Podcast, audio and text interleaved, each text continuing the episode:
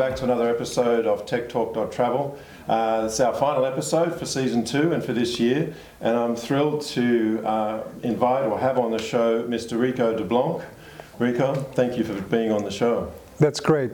Good morning, Andre, and I'm happy to be here. Thank you. For those of you who don't know Ricco, Ricco is, um, I would consider one of the um, elite hospitality professionals we have in the industry today.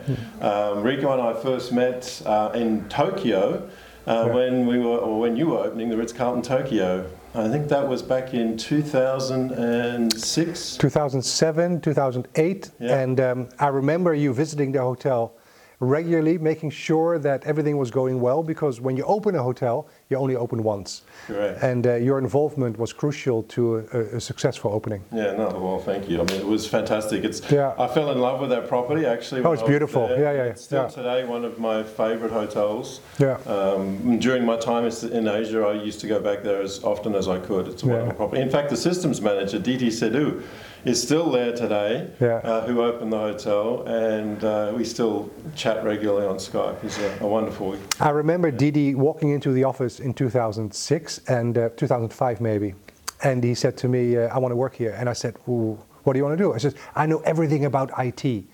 I everything I can I can tell you." I said, "I said I know nothing about IT." He said, "Good, hire me then," and I hired him. Yeah, yeah, he's a wonderful, wonderful Yeah. guy, and he is very knowledgeable. So He is, yeah. The fact that he's still there is an achievement for him as well.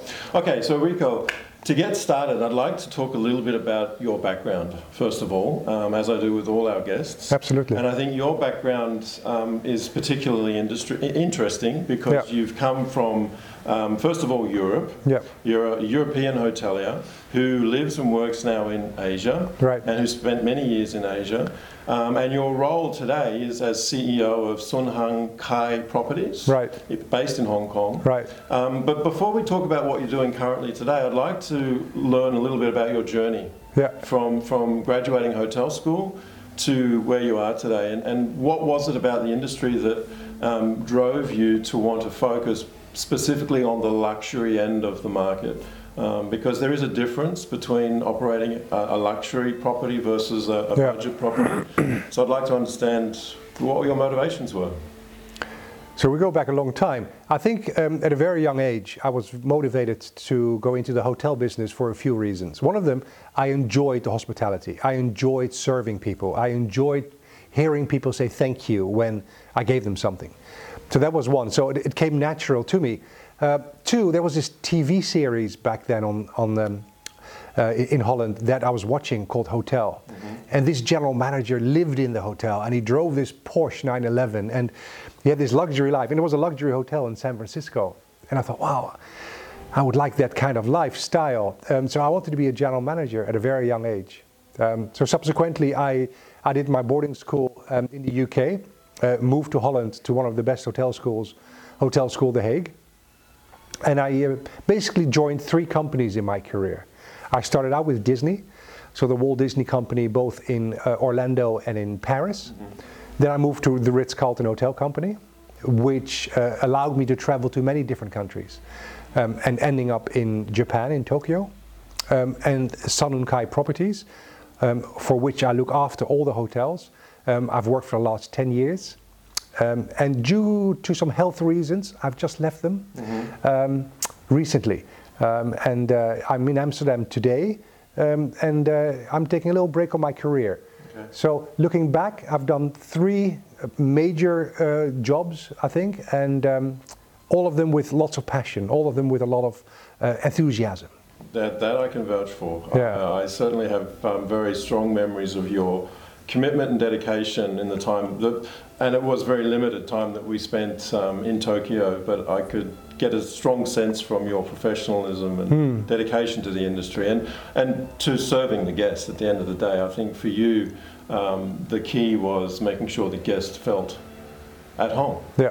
during their stay and that they felt attended to.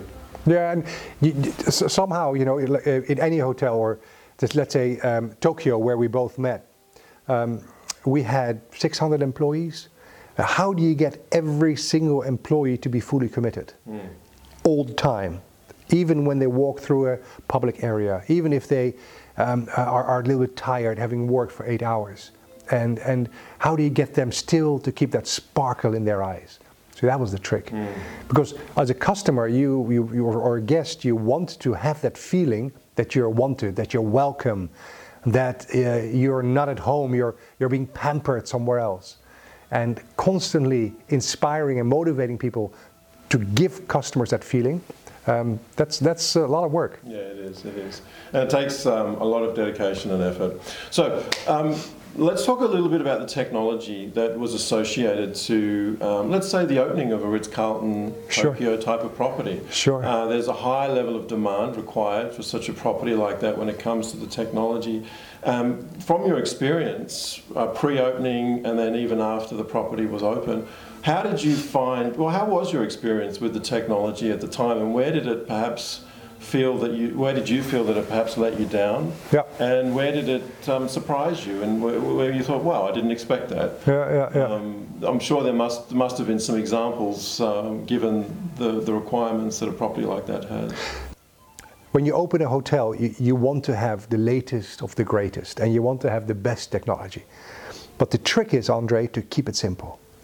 And the trick is not to be influenced by people like yourself who are coming with these wonderful ideas that is the latest of gadgets, but still, I, I look at a customer that just comes for one night, that are maybe a little bit older or need glasses, and, and, and without glasses, you can't read things.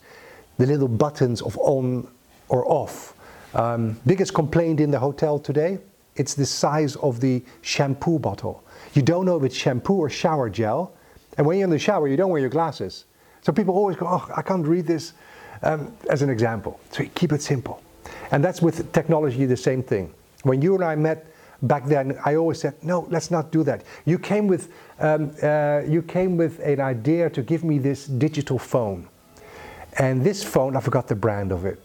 Um, Avaya. Thank you, Avaya, which is a great phone. I mean, it was wonderful. This quality was very good. But you know what? You could launch a space shuttle with it. It had, true. it had more buttons than, than you can imagine. And, and I was thinking, do we want to have an office feeling or do we want to have a hotel luxury environment? And which, which was much cheaper. The, the other phone that normally is much cheaper, the Avaya phone that you subscribe, was a lot more expensive. I said, let's go for the cheaper model. Less buttons, easy to use, and you know, make a few uh, pre-recorded buttons for room service and housekeeping. And um, do you remember we put one button in there at the opening? They took it away now after I left. I put one button in there that said General Manager. Because I said every customer that comes in should be able to have access to me. So we put in a button that says General Manager. And everybody, oh, you're crazy. Everybody said, don't do it, don't do it, because everybody will be calling you. And my secretary was at the time going, don't, don't, it's going to be horrible. I'm going to be overwhelmed with telephone calls. In the first year, I got three calls. Yeah. Two of them were misdialed. One of them wanted to say thank you for a wonderful stay. Yeah. It wasn't effective, therefore, but I wanted to try something new. With technology, try and do something innovative that nobody else does. Mm, mm. Um, and if it doesn't work, then change it slowly around. And it's a good philosophy. Keep it simple. It, it works every time. But you're right. They weren't really appropriate phones for a hotel. They were Yeah. an office phone at the Yeah. end of the day. Yeah. And one of the biggest challenges we had was trying to set the menu on the screen so that it was functional and easy to use for the guest. So, so as you said, they could actually see it. So that, that, that, that goes back now Yeah. some time. And today's debate about telephones is whether or not there even should be a phone in the room. I just opened a hotel in, um, in Hong Kong, Hotel Vic on the harbor. And because of the law, we needed to have one phone in the room. And I placed that phone, small one, beside the desk. Um, and I don't think anybody uses it. No. because you don't use the, the phones any. You have your mobile phone, you have a tablet. You there's on many other ways to get information if you want to. I think the only rare area where hotels feel they need to have it is just purely from a security perspective. Correct. If a guest needs help and needs to contact the Correct. desk urgently, Yeah. Um, there needs to be a method of doing that. And it's funny you mentioned that I stayed at a hotel in um, Hamburg just last week where there was no phone in the room. They used a tablet. Yeah. And I needed to contact the reception because the heating in the room wasn't working. Right. And I had to dial out, out and using my phone, I had to dial the hotel, hotel's phone number Yeah. and go through their, their recordings before I could speak to a person. It took like three steps before I could actually speak to somebody. So there's even today the technology is not uh, frictionless or seamless in that sense. Yeah. So it's great having a, a, a tablet in the room, but how effective is it? What is it really doing? Yeah. Is it just looking pretty, Yeah. or is it actually really providing assistance to the guest? You see, adding a tablet adds complications. Cleanliness. Is it really clean? Um, breakdowns, um, which result in inefficiencies. Um, is a tablet user friendly? Because not everybody has a tablet at home. Um, so I think for me, luxury is about keeping it as simple as possible so that you can enjoy the surroundings as much as you can. Yeah, yeah. For those who don't know, SHKP is essentially a management company for properties. No, it, um, Properties is, uh, I think, world's largest property developer. Okay. And, um, and uh, 10% of the company was hotels. And we had 27 beautiful hotels. Four Seasons Hong Kong, Ritz-Carlton Hong Yeah. Kong, W Hong Kong, Ritz-Carlton Shanghai.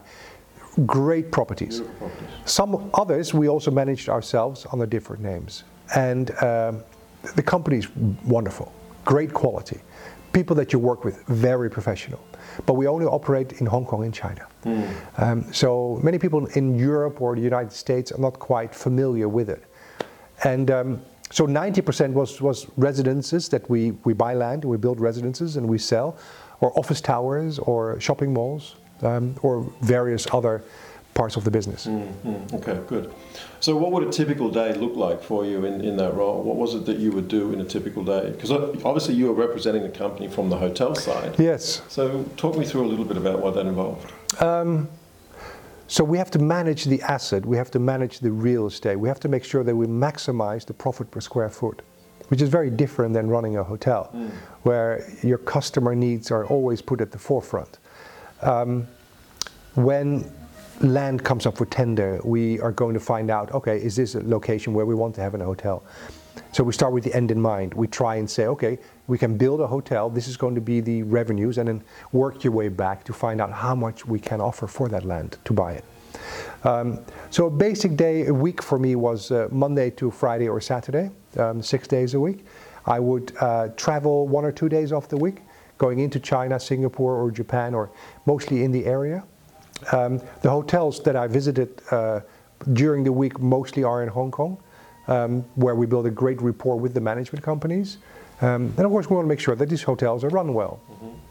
Once a month, we do uh, formal meetings with, with each hotel, uh, which worked very well. Um, and then once every quarter, we either have a meeting with the management company themselves. Once a year, we do the budgets. Um, so it was, was a very well-oiled machine. You know, you know, doing it for 10 years, you become very used to um, working with the, the same people. Very low turnover, um, a lot of trust. Yeah, You know, when you have trust between people, you don't need to micromanage yeah, exactly. um, especially the general managers. Um, you know, they always tell me, "Leave me alone." I said, "Okay, you do your job. I'll leave you alone." Um, so that works very well. Good, good. And I'm sure with that role, you would have also then maintained that connection to your Ritz Carlton colleagues, Yes. as well as Marriott colleagues as well. So Yes. that would have also, um, I think, perhaps also helped in many ways when it came to certain discussions about budgets and Yes. and, and that. So that's But also, you know, like you said, Andre, I, I also went out traveling to find out what are other people doing, what are other companies doing, how can I learn more, Yeah. what can I implement in my next hotel. yeah, yeah. So I always try to find out what is good and what is not so good, and take the good and run with that. Yeah, Um, very curious. Exactly. Yeah, good, good. Okay. I'd like to touch a little bit now. You obviously have spent many, many years in Asia. Yeah. You would have seen the um, evolution of the Asian traveller, specifically the Chinese traveller, I think. Uh, traditionally, the Chinese traveller has always been that, that group traveller where they've gone in, in a secure group of people uh, with, a, with a tour, if you like, and kind of followed a flag. Through the last 10 years, that's definitely changed with them becoming you know, more independent, better educated, earning more money. um, they're starting to, to reach out on their own and, and, and, and experience their own personalized experiences. Yep. And a lot of the younger generation are looking for that. They all use a platform called WeChat, Yes. which I'm sure you're aware of. Yeah. And that's an ecosystem where essentially they can book their entire um, travel experience from flights to hotels to taxis to trains, literally everything, tickets to Yeah. concerts and everything. Um, what's your take on, on WeChat and, and how do you see that potentially creeping into the Western market? And what, Yeah. what kind of influence do you think that may have on this market? I think it'll have a huge influence, but it will have influence once we get rid of the standard old school payment systems that still exist. Hmm. So if, if you talk about WeChat, they take out the banking part, they take out the credit card, they take out the commission side. Everything goes through WeChat or a similar platform. And of course, there's a lot of resistance in the West because you know these people want to survive. They still want to to operate as they did 100 years ago. Um, but it's, it's, it's changing slowly, I think, in Europe because a the, the Chinese are going to Europe and they want to use their WeChat payment also in uh, in Europe or the United States or elsewhere. Um, and I think also domestic travel. I think the um, the, the, the, Chinese are enormous. Uh, powerful domestically. Um, and I'll give you an example. I was just reading an article about um, the number of Chinese that go abroad, the hundreds of millions that go abroad. And each one spends about 1,200 US dollars abroad. That's about a trillion dollars leaving China. And they're trying to keep that inside of China. They're trying now to promote domestic travel as much as possible, and WeChat will help them with that. Yeah. Um, I see um, a lot of new technology coming out in the next few years again um, because of that domestic travel. Um, but yeah, like you said, they're a very powerful group. Mm, they are indeed. Moving on to management companies a little bit now. So Yeah. companies like Marriott of the world, Yeah. IHG, Starwoods. Um, there's been a lot of talk recently in Europe about, well, amongst people that I uh, dis- discussed this topic with, about the relevance of management companies today. Yeah. Are they purely just a, um, a rewards program and a distribution platform for hotels? Right. Um, or are they more? Are they are they able to offer the hotel owners more than that? And I'll give you an example with you know the likes of Airbnb coming into the marketplace, booking all of the major OTAs. They're all looking potentially. Well, let's just say there would be nothing from stopping them to acting as a management company by hotels literally removing themselves from the major platforms and just saying, well, I'm just going to have everything going through these OTAs. We don't really need a rewards program anymore because the next generation don't see the value so much in that. You may disagree, and I'd like to get your input on that because I think it's um, it's a very interesting topic, and I think there are certain areas where hotels see value from being in a in a chain environment or a Yeah. management company, but I think also there's great advantages to being independent as well. Um, so I'd like to get your take on that, and once you've answered that, I'll come in with another uh, Yeah, yeah. set around another area that's related. So purely what I'm going to tell you is my opinion and my opinion Please, only. Please. I think we're going to go back to non-loyalty programs as it was 20 years ago. Because like you said, the younger generation is not looking for that. So 20 years ago, there was no loyalty program. Somebody came up with the idea, let's put in a point system and let's have loyalty. And customers there were starting to choose hotels because of that reason. Now, from a luxury perspective, that is the silliest thing you can come up with because people should be choosing your hotel because of the experience that the hotel is offering and the people that work there, but not because of the points they can receive. For example, if you um, want to go to a fine dining restaurant in France, in the middle of nowhere, has three star Michelin's, they don't have a point system and they're booked every day of the week for months ahead. Why is that? Because they are that good. And I think we've become diluted in having too many hotels belonging to one brand that you will not be able to deliver that type of excellence on a daily basis. And therefore, you need to have something else to lure customers. Hmm. In the future, maybe even starting as soon as we're talking right now, customers are not looking for that anymore. Um, and like you maybe just mentioned, I don't think that's going to be in the next 10 years the focus. Mm, yeah. What's your take on the, the, the, large chains having so many different brand, brands today and so many different types of properties even within that brand and, and also even in certain areas almost competing against each other. Yeah. Now many hoteliers and CEOs of these companies say it's only a good thing, it only drives competition, it keeps us on our toes, it's, it's only a good thing. Yes, perhaps it is, but is there a is there another effect that's, that's perhaps happening that we're not seeing? I think it's it's okay. It, it's it's not good or bad. Um, I think they need to grow, and the way they can only grow is by having more brands in in more cities. Mm. You know, I'm, we're here in the middle of Amsterdam, and there's a Marriott hotel next door, which means they cannot have a, a second Marriott within a certain range. So having multiple brands allows you to still expand in a city like Amsterdam. Yeah. Um, so I understand why a company like Marriott uh, buys more brands or comes up with new uh, brands con- continuously. As long as they keep investing in those brands and hotels, because quite often, and it's not specifically Marriott, quite often they're actively trying to sell the brand to an owner. The owner buys into it, they get great support to the opening, and then after the opening, they're left on their own because those people are working on the next uh, you know, trying to s- uh, sign up the next hotel.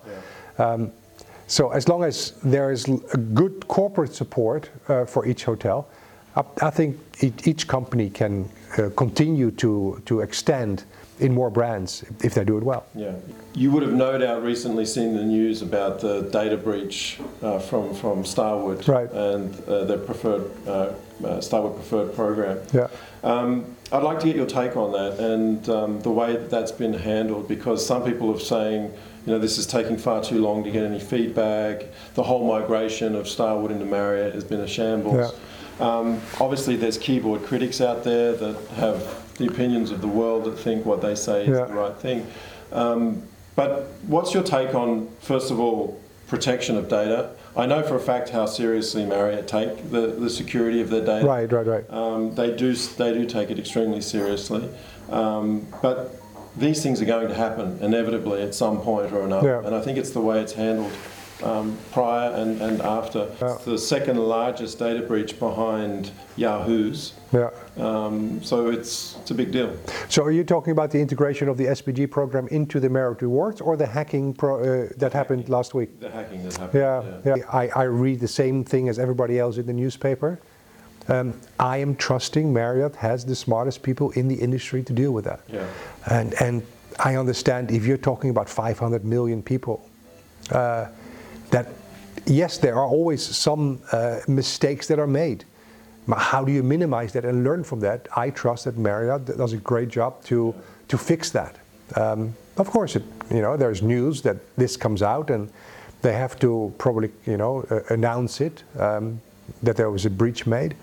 Um, but again, um, I have a great relationship with Marriott, um, the CEO himself or some other executives, and uh, I, I, have not spoken to him or, or, or them about it, but I'm, I'm assuming they will look very well after it. Yes, no now, doubt. just to go back to what happened a few years ago when they integrated uh, Marriott Reward, Ritz-Carlton Reward, and SPG, I was a little bit concerned about that time because at the time we owned two, Marriott, two, two Ritz-Carlton hotels uh, under the Marriott brand, and we had a separate uh, loyalty program with a separate uh, benefit program, which, which meant that you were treated differently as a customer. And now having it integrated, I think you're going to be diluting your brand slightly. Mm. And it's the same thing, Andre, with, um, for example, Volkswagen and Bentley. Mm-hmm. You see, if you are a Bentley driver, you enjoy this luxury, and the brand itself is the ultimate level of a driving experience. And when you ask or say to Volkswagen drivers, hey, you can now also drive a Bentley, they're going to be very happy. But this Bentley driver will, you know, you look at each other, you see another Bentley, and then the driver is not who you are. Over time, this Bentley driver is going to change brands. Mm.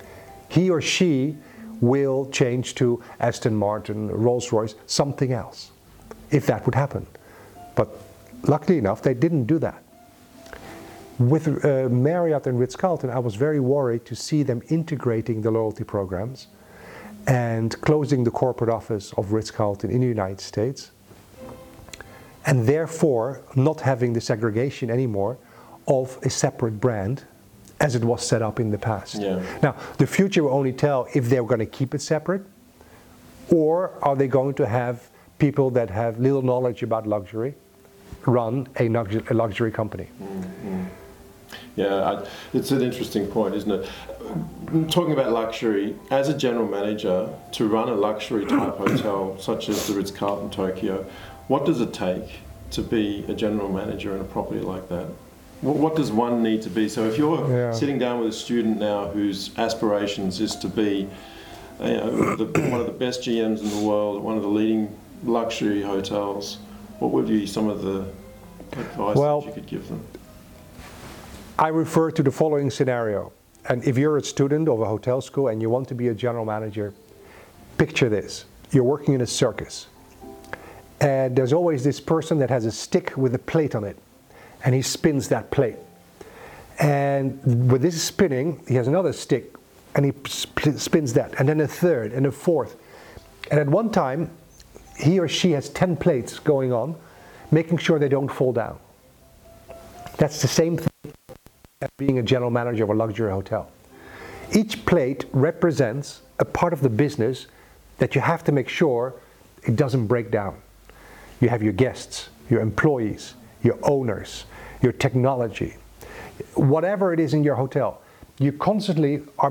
If one does break down, it means you have probably a complaint, or you have something you have to rework. You have a defect, and that takes not only time but money to fix. So it's an extremely busy period. Now, you cannot do that alone. So, my job is always to make sure I hire the smartest people around me.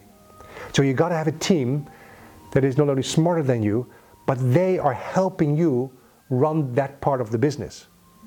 Because that's, that's the middle management that is going to bear and work with throughout the organization and all the other employees. Um, so that's a little bit what I what I look for when I run a luxury hotel. Yeah.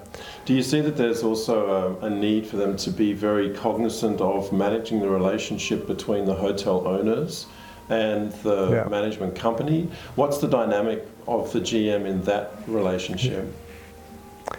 Yeah, well, I, I you know I've, I've been a hotel manager and I've been an owner, so I, I, I see both sides. And um, yeah, as an as a manager, you have to have a good relationship with the owner. But as an owner, you also have to have a good relationship with your manager. I think um, having a good relationship with manager means that a lot of trust. You need to let them do the work, and we spoke about that earlier. Um, I think he or she needs to also know what the expectation is. Um, what, is the, what is the owner looking for? Uh, not owner, all owners have hotel background like myself. Some owners have very little background or little education or experience, and therefore you have to adjust your style to that person. Um, and that's not always the case that people are successful in doing that. Um, so managing the management company for me is easier because I've been in that position before. I know what they're looking for, and I give them often more leeway because of that. Do you feel that um, a lot of your time historically has been um, educating owners about the way hotels typically run? Is there an education process required, or are are they open to being, let's say, educated in terms of what's required in a hotel, or do they kind of just say, "This is how we want to do it. We expect it to be done." Well. I think any intelligent person should be open to education. Agreed. But hotel owners often have an ego and often have, uh, you know, their own background in making money, and therefore they can afford to own a hotel. Um, so it's not easy to to educate owners in that, you know, part. But maybe we should um, start a series of educating owners online, and um, you and I can set that up. Well, that's one of the reasons why I've set Tech Talk Travel up, essentially, to Yeah. be an educational platform Yeah. for hotel owners as well as hoteliers and tech providers, essentially for the industry. So that's why I'm asking if there's that, um, if you feel that that's an important part of, of what's required. You know, over my years, I've been fortunate enough to work with a variety of owners.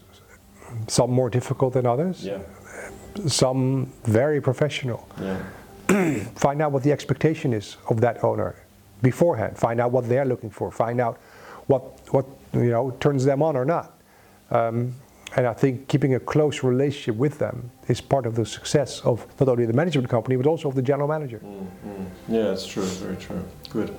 Okay, and, and just finally, Ricco, from um, your perspective, given the, the breadth of your career, if you were talking with, a, a, again, a young person coming up, what would be three key pieces of advice that you would give uh, a graduating student coming into the industry? Yeah. How would you, what would be just the three types of advice that you could give them? Um, I think never underestimate that hotel business is hard work. You got to be dedicated to work hard, and it, it doesn't mean working early hours, late nights, holidays when other people are off. Also, I think you're going to be very successful if you always say yes when somebody asks you, Can you help? I need a volunteer. Is there somebody that always put your hand up? Always be the one that is seen as, Oh, that person will always help me. Stay late. Travel to that country and work there for a year out of a suitcase, doing jobs that other people will not do.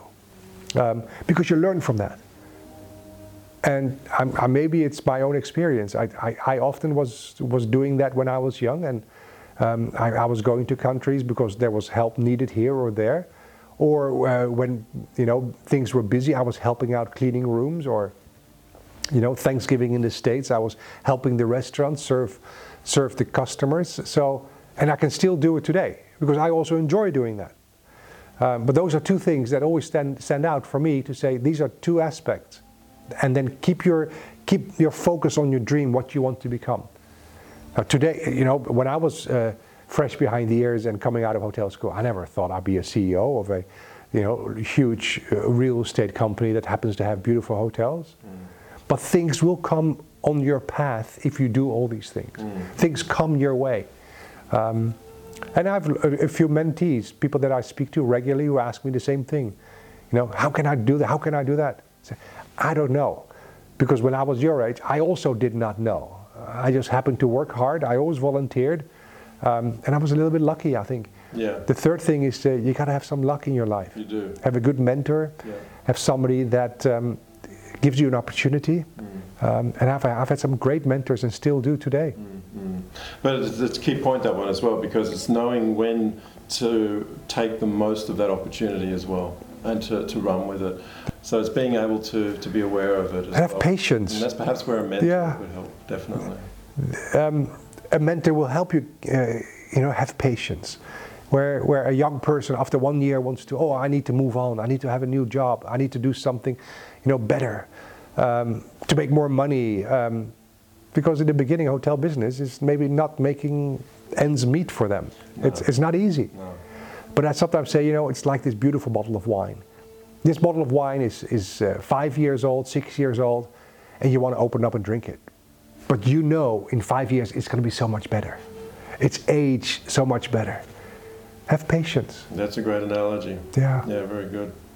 Ricco, on that note, I think we'll, we'll, we'll finish. Thank you so much for being here. It's, You're it's welcome. been fantastic having you on the show. Absolutely. Really appreciate it. Good. And um, yeah, we'll hopefully see you again soon.